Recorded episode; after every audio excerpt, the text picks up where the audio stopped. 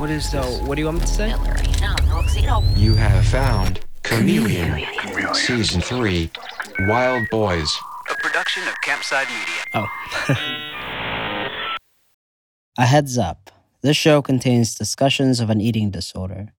If you or someone you know is struggling with eating disorders, please listen with care. In the summer of 2003, I was a teenager living in Vernon, British Columbia, Canada, the town that I was born in. I was working full time at a video rental place, which at the time was a line of work that existed. That summer, I was learning how to drive stick. I just got the cartilage pierced in my ear, and every morning upon waking up, I put on exactly three necklaces a shark's tooth, a hemp, and a puka shell. For sartorial reference, it's helpful to note that this was the same summer that the OC went on the air. One night, after a shift at the video place, I met up with a friend at Kalamalka General Store, which is sort of the center of the teenage universe in Vernon. How we set up this rendezvous before either of us had cell phones is a complete mystery to me. Did we email a day earlier? Call each other's parents' landlines? My imagination fails, but we managed it. She showed up, I showed up. We bought slushies and potato wedges and crossed the street to the beach. We cooled off in the water and sat in the sand in our bathing suits, basking in the last bit of sun before it ducked behind the mountain. It was golden hour, so most of the families were packing up to head home. And I remember it was rec volleyball night, so the volleyball courts were kicking up all this dust that made it seem like the light was glowing around us. And that's when I saw them. There were these two boys walking through the orange haze along the shoreline who I'd never seen before. They looked to be around my age, and they stood out for two reasons. One, Vernon is a small enough town where if you don't recognize someone your age, that's remarkable on its own. And two, you couldn't not notice how skinny these boys were, especially the younger one. He was about as tall as me, around six feet, but he looked to be under a hundred pounds. They weren't doing anything shady or nefarious, they were just walking by, but it was enough to trip this alarm within me that rang out Something is up. I watched them slink by and continue down the beach. I didn't see them again until a few months later, this time in the newspaper. I came down for breakfast, and my mom was eating toast and reading the paper. And she pointed to the page. Have you heard about them? It was a photo of the boys from the beach. No. What about them? She said, These boys came from the woods. I'm Sam Mullins. From Campside Media, this is Chameleon Wild Boys. Part 1 Arrival.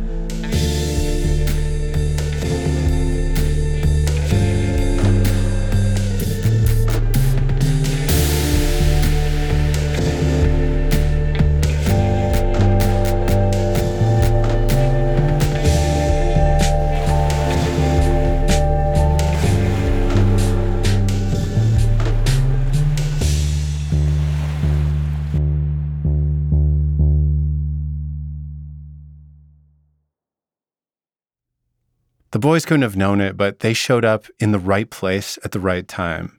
In a sense, this only could have happened in Vernon. You need to know about my hometown.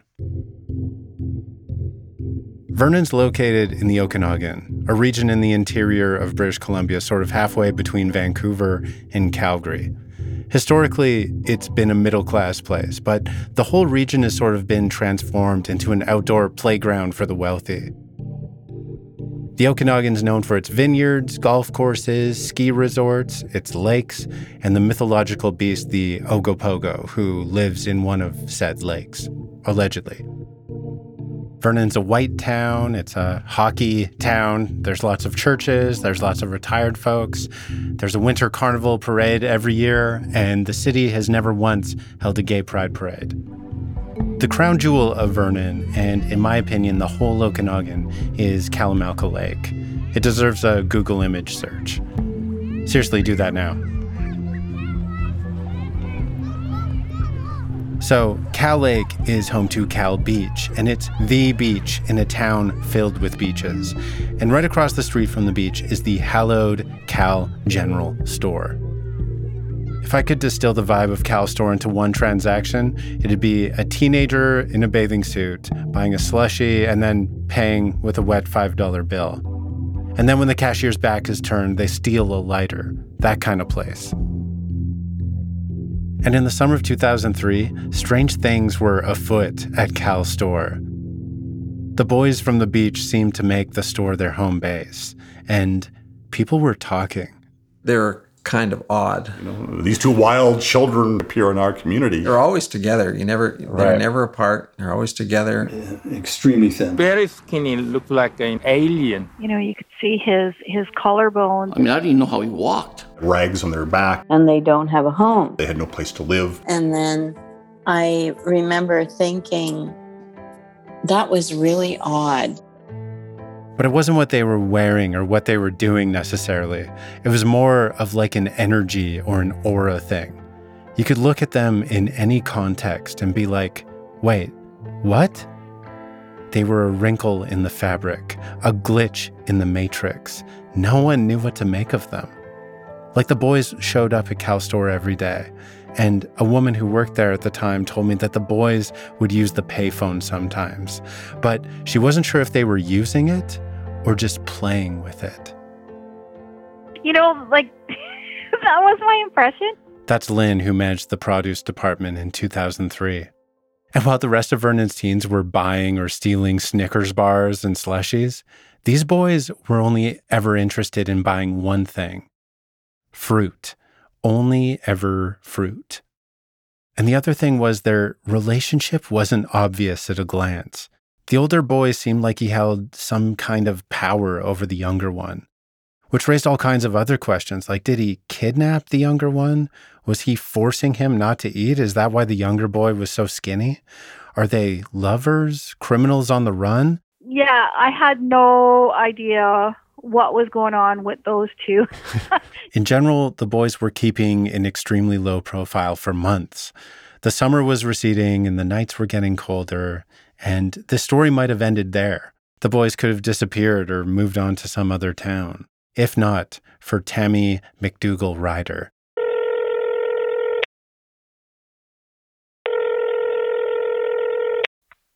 Hello. Oh, geez, sorry, Elliot. Hello. Sorry, I just stepped on my dog. I genuinely can't imagine how all of this would have unfolded if Tami didn't get involved. Getting involved is kind of Tami's whole thing. I'm just the type of person that isn't going to sit back and, oh, someone else will take care of it. Right. And, you know, I just, I am that person that will take care of it. In 2003, Tami was in her early 30s and had just moved to Vernon with her husband and three young children. I was a full time mom. I was just raising three kids, just running up and down Silver Star Mountain for hockey in the early mornings and late evenings. And my husband, uh, I think at the time, was probably working out of town a lot. One day, Tami was driving through downtown Vernon with her kids when she saw the boys for the first time. I had my kids in the car, and I remember driving by the library.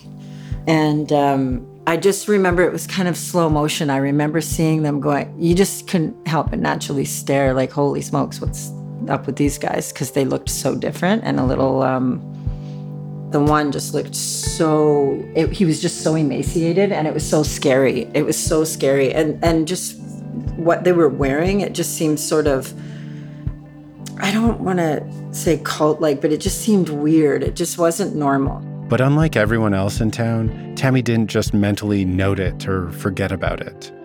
Where other people sit back, Tami goes into action. It kind of made it a mission to see if i can find them to help them Right. Tami couldn't get them out of her head. She couldn't even sleep. As she went through her week, she'd ask anyone she met, Do you know where I can find those strange boys? She was struck by how many people knew exactly who she was talking about. She'd only get a few words out of her mouth, and someone would be like, Oh, yeah, I've seen those kids. And one night, she was at her kids' hockey practice talking about the boys yet again. Someone had said, I think I've se- seen them around Kal Store. Right. And that's where, so then I became uh, 5 or whatever you want to call it. Tami drove down the mountain and across town to Kal Store and parked beside the rail trestle. She got out of her car and tried to find a spot where she could get across the creek. Behind the store is a small but densely wooded area with some unused old railroad tracks, and beyond that sits this large, empty field of untamed wild grass. It's a real no man's land back there. The only reason anyone ever set foot in that field was to bury a family pet. Shout out to Maggie and Boo. But apparently, the boys were living in the woods back there. Tami brought her husband with her because once you take even a few steps into the brush back there, things get sketchy real fast. It's so well hidden back there. And the combination of the creek and the noise from the road would make it difficult to hear, say, a woman screaming for help.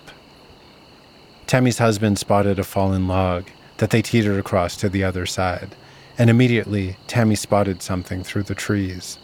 But I remember just going just ever so far, and we did find a tent. There was uh, something set up, and you ju- I just knew I, I knew I found them. On the ground were avocado rinds, and among a pile of books, she found a folded map of the Okanagan. So the boys had clearly been there recently, but right now they were nowhere to be seen. So I went into Kal's store and I asked the owners. I just said, Have you seen two boys? And they're like, Yeah, they come in here all the time and they use the payphone. So Tami asked the cashier for some paper, a pen, and some change in quarters. So Kal store had a payphone. And I asked them if they would give them this note if they saw them again. And so I wrote a note and just said I really wanted to help them. And if you could please call this number. And I left some quarters because back in the day we had payphones and um, I left quarters for them. Right. And told them to call me. And they did. They called me, I think, the next day or that day. It was right away. Were you expecting them to call you? No, no, absolutely not. I wasn't expecting them to call me, let alone call me that right away.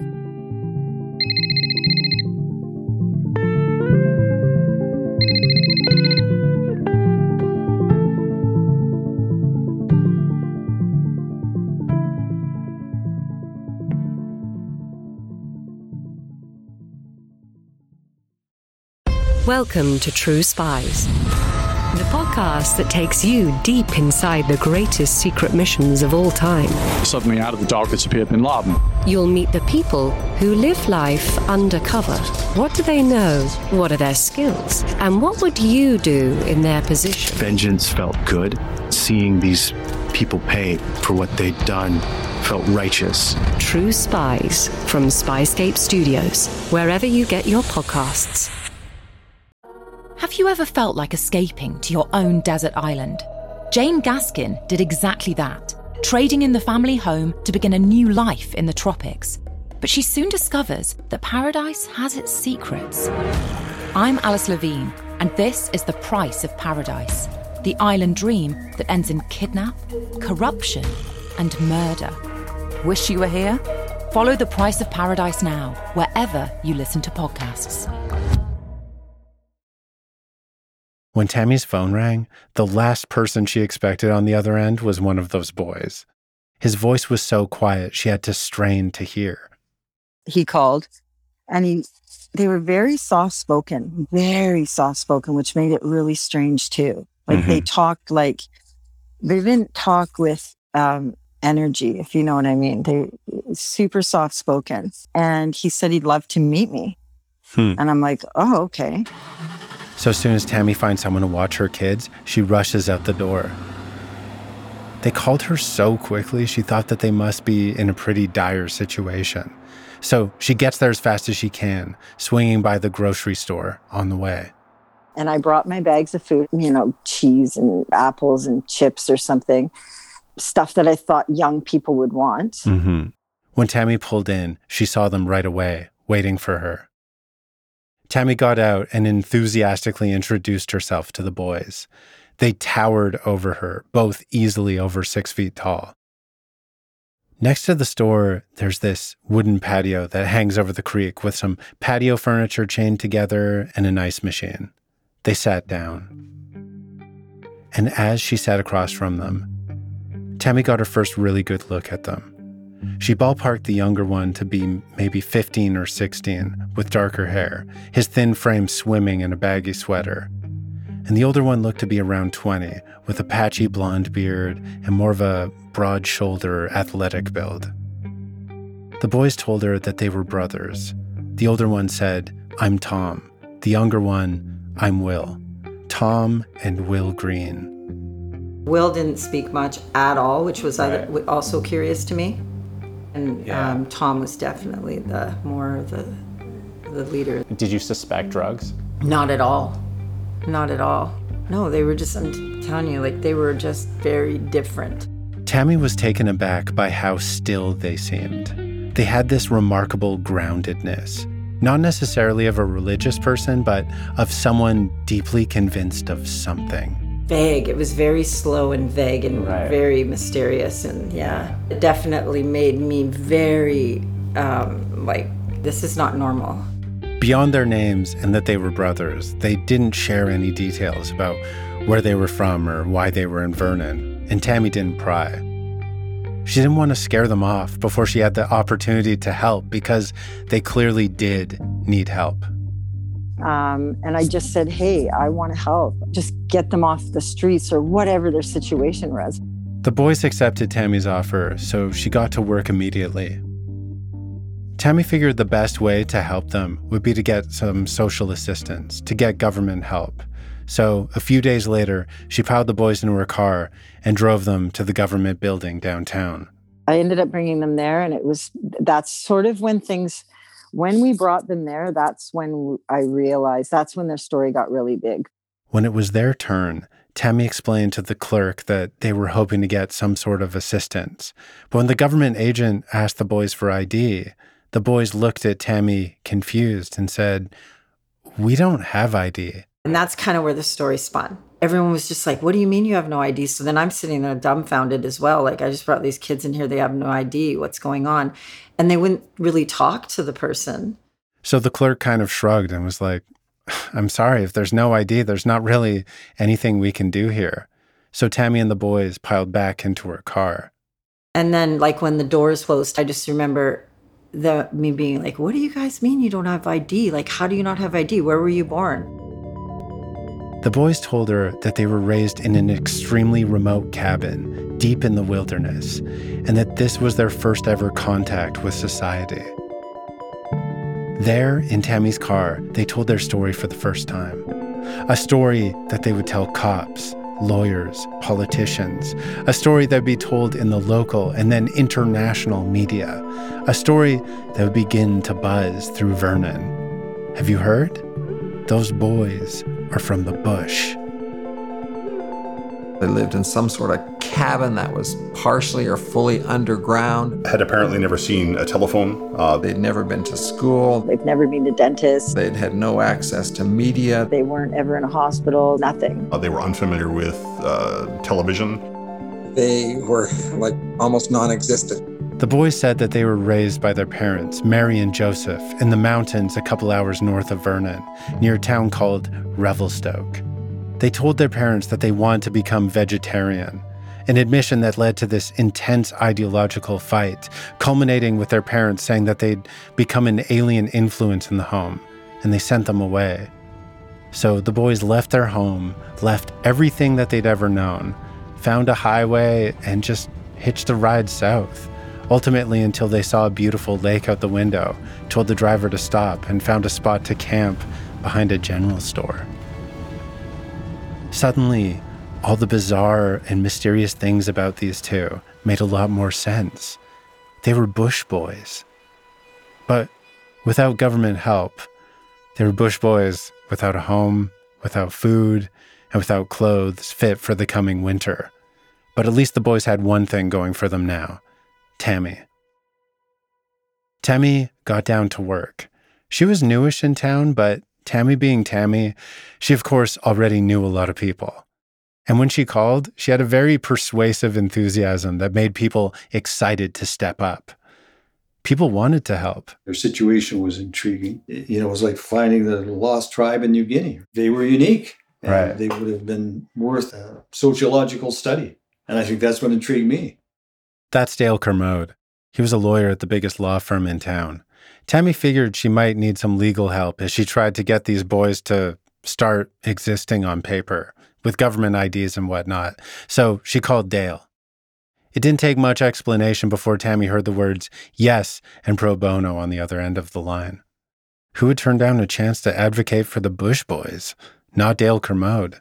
So there was a sliver of the legal issue and a large plank worth of curiosity. The scuttlebutt about the Green brothers made its way to the local politicians, who began to wrestle with what to do about them. Darrel Stinson, the local member of parliament, got a call from one of his caseworkers. And I mean, she was really worried about the kid that was so skinny. Mm-hmm. Really, really worried.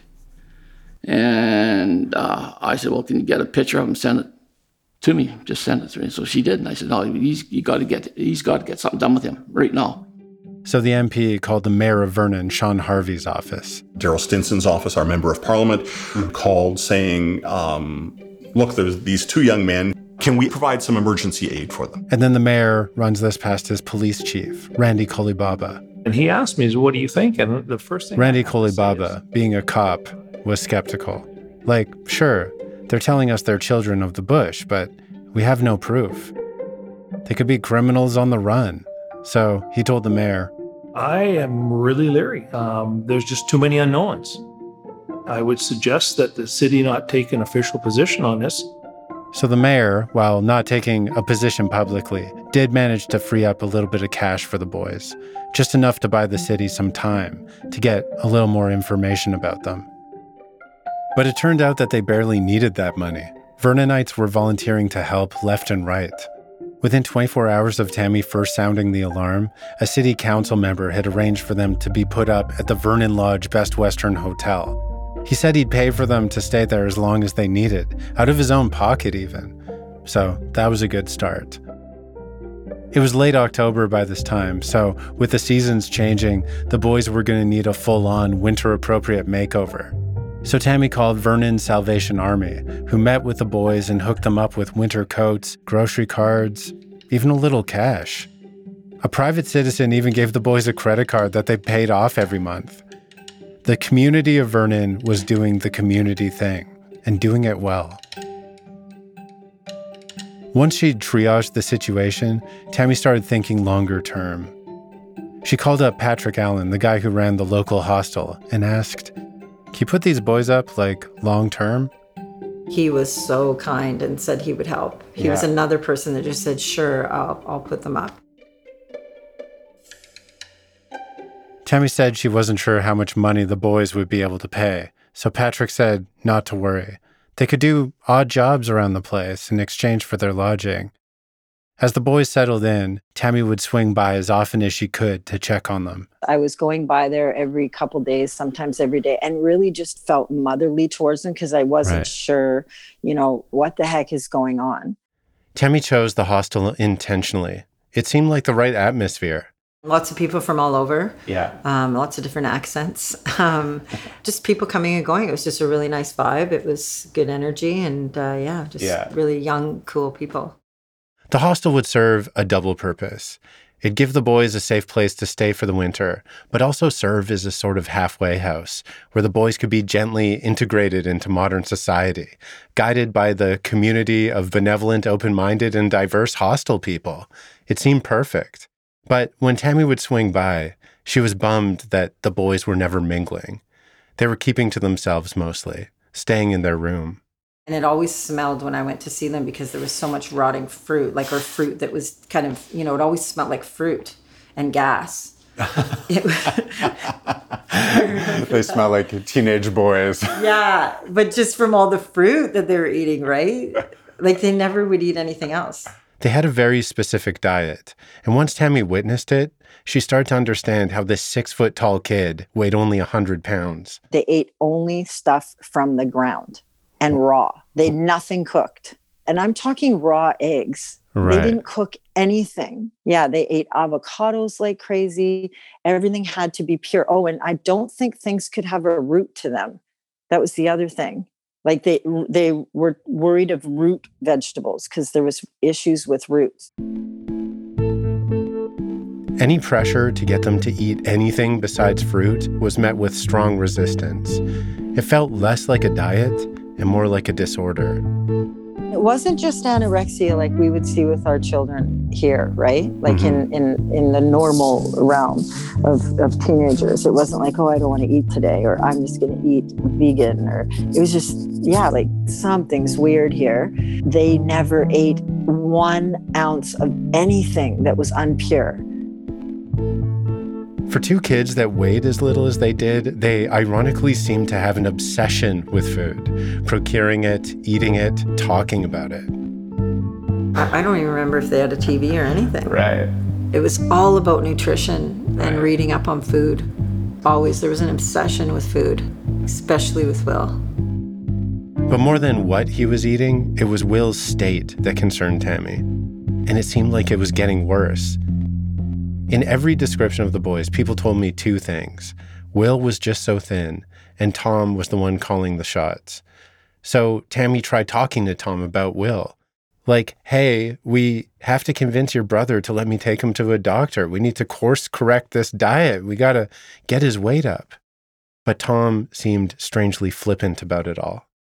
It, it was like, it was frustrating because I did feel like Tom was holding him back from getting, for, almost like he was basically speaking for him a lot and Right. holding him back for sure. Like, you know, how can you not be concerned? Because I felt like he was brainwashing him. And there was definitely something going on where he was not letting him speak for himself, but he would. But also, I felt like he was convincing him that this diet was the way to go. The gang at the hostel would try gently engaging with Will about his diet, too.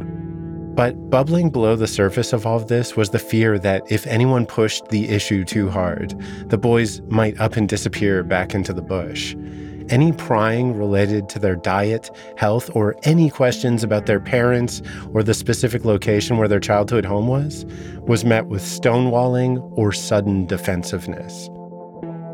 There seemed to be a deep seated distrust of systems and the outside world in the boys that put those trying to help them on eggshells.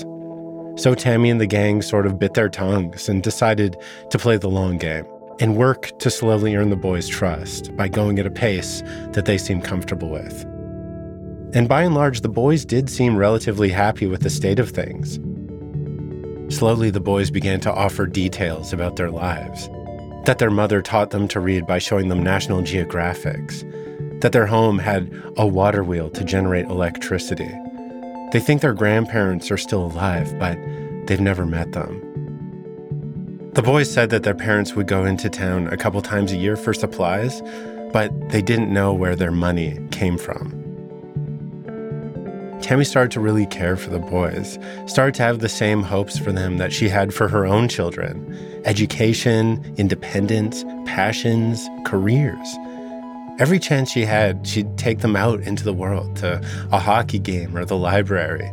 She tried to get them out into the community, just encourage them to be teenage boys.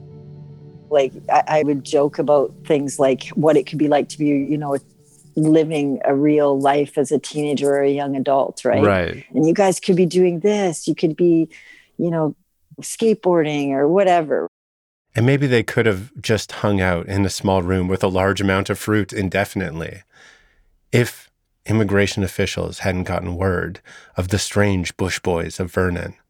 The immigration wanted to know, okay, where are you guys coming from? Randy, the police chief, again. They didn't just come from Mars. They had to have come from somewhere. And under the Immigration Act, they can compel you for a hearing. And in essence, that's what immigration, they wanted to talk about, but they were being spirited away. Immigration officials had scheduled an appointment with the boys, but at the time of their appointment, they were being spirited away. They were driving north in a car with Tami and one of their lawyers, heading away from the immigration offices. They were going back to the bush. so i just remember we hatched this plan to get them to go Mhm. um, to revelstoke Revelstoke, the place their parents lived, the place they left. The boys were going home in search of one thing The one thing that could buy these boys their new life that Tami dreamt of for them and get immigration off their backs. Their ID, their official government documents, proof that they were Will and Tom Green. Canadian boys who could get driver's licenses or go to school or get a job and just be free to live their lives. The boys were not into this idea at first. I'm like, well, let's talk to them. Let just all I, I can help you there. Like, I'm sure we can help them no matter what's happened, right? Right. And they're like, no, no, no.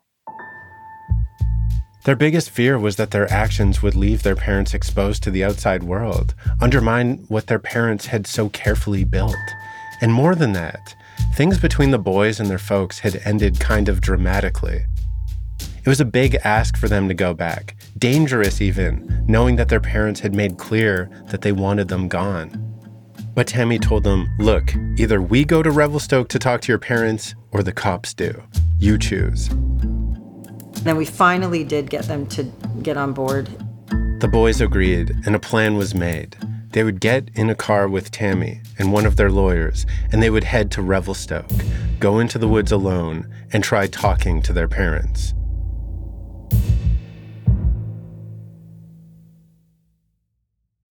When you make decisions for your company, you look for the no brainers. If you have a lot of mailing to do, stamps.com is the ultimate no brainer. Use the stamps.com mobile app to mail everything you need to keep your business running with up to 89% off USPS and UPS. Make the same no brainer decision as over 1 million other businesses with stamps.com. Use code PROGRAM for a special offer. That's stamps.com code PROGRAM.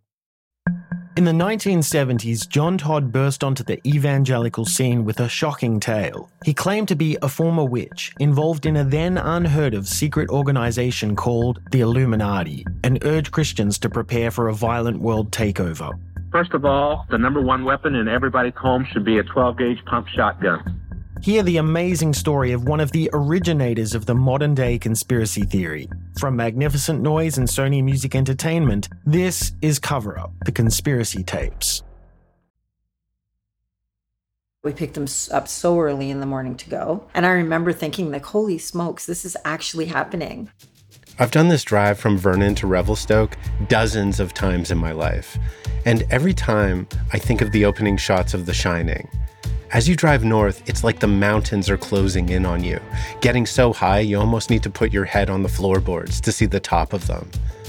It's winter conditions as they get closer to town. The tension growing in the car with each direction the boys give from the back seat. Okay, turn here, turn here. When we got into Revelstoke, you know, go down this way, go down this way, and we're heading into the bush. It's quiet in the car, broken only occasionally by Tami rehearsing the plan. Just ask your parents for ID, then that's all we need. They don't need to be bothered. And if they have ID, awesome. If not, just find out where you were born so we can at least help you obtain that. Right. Right? It's the first time Tami has seen them nervous. Before long, they're on an old logging road outside of town, and the boys tell the lawyer who's driving to stop. They wouldn't let us come with them at all. They wanted us to stay there. And uh, we're like, okay, yeah, that makes sense. They don't, they're protecting their parents, right? Yeah. Tami's heart is pounding as she watches the boys get out of the car and start heading into the bush. And yeah, they went in the bush and they were gone for a very long time. 45 minutes goes by, an hour. Tami's head is spinning. Were they going to come out with this Mary and Joseph, right? And a bunch of little kids? Like, I had no idea. Um, yeah, I was really anxious. I was, and I was hopeful that the parents were going to come out. Finally, the boys emerge from the woods. There's Will, there's Tom, but there's no one else. I'm still thinking, oh, the parents are coming, right? That's what I'm thinking. And uh, yeah, no, we get there and they they just said our, they don't want any part of this and they don't, they weren't willing to give anything. Tami is devastated. And then she's angry. Thinking, how can parents do this? Like, they've left them with nothing. They're not even going to tell them any information. Mm-hmm. And uh, yeah, the parents right. are so, you know, withdrawn and just don't want them to even have their kids to even have their own information about themselves. As the boys buckle back up, Tami feels a wave of anxiety. It's one thing to feed and clothe someone in need, but now she's helping them dodge immigration authorities. They'd rolled the dice taking this trip. Their immigration hearing was on the same day, but they were playing hooky from it in the hopes that they'd be driving back to Vernon right now, sure, having skipped out on immigration, but bearing a golden ticket, the boy's ID, and all would be forgiven. But now they were driving back empty handed. And then the lawyer's phone rings. On our way back, the lawyer got a phone call, I think from his office or the police or something. It was an important phone call. There's a warrant out for you guys, or a police blockade on the road back from Vernon. I'm not sure. Just the police are looking for you guys. The lawyer gets off the phone and turns to Tami. You need a lawyer.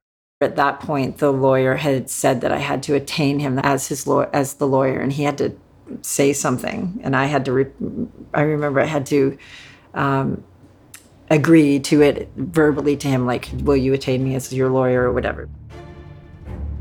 In the several months I've spent interviewing people and learning everything I can about Tom and Will Green, I think of this moment a lot. Because as they're driving back from the bush, back to square one, worried about the boy in the back seat who appears to be dying before their eyes, not sure how to help him, unsure what awaits for them back in Vernon an arrest warrant, jail. As they make this drive, Tom and Will Green know something that not Tami, not the lawyer, nor anyone they've met in Vernon knows. They know that of everything they've said, who they are, where they're from, and what they were doing in Vernon in the first place, they know that not a single word of it is true.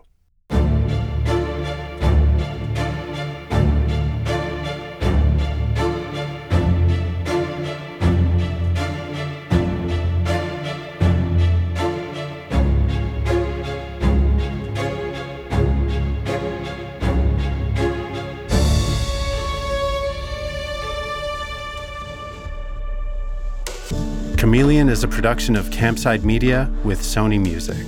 Wild Boys was reported and written by me, Sam Mullins. It's produced by Abakar Adan, and our editor is Karen Duffin. Our senior producer is Ashley Ann Krigbaum. Sound design and mixing by Hannes Brown and Garrett Tiedemann. Original music by Hannes Brown, Epidemic Sound, and Blue Dot Sessions. Our fact checker is Alex Yablon. Additional production support on this episode by Lydia Smith. Special thanks to our operations team, Doug Slaywin, Aaliyah Papes, and Allison Haney. The executive producers at Campside Media are Matt Shaer, Vanessa Grigoriadis, Josh Dean, and Adam Hoff. If you or someone you know is struggling with your relationship with food, please know you're not alone. There are free, confidential helplines with people just waiting to help. In the US, you can call or text the National Eating Disorder Association at 1 800 931 2237. That's 1 800 931 2237. In Canada, the National Eating Disorder Information Center hotline is 1 866 633 4220. That's 1 866 633 4220. Thanks for listening. We'll see you next week.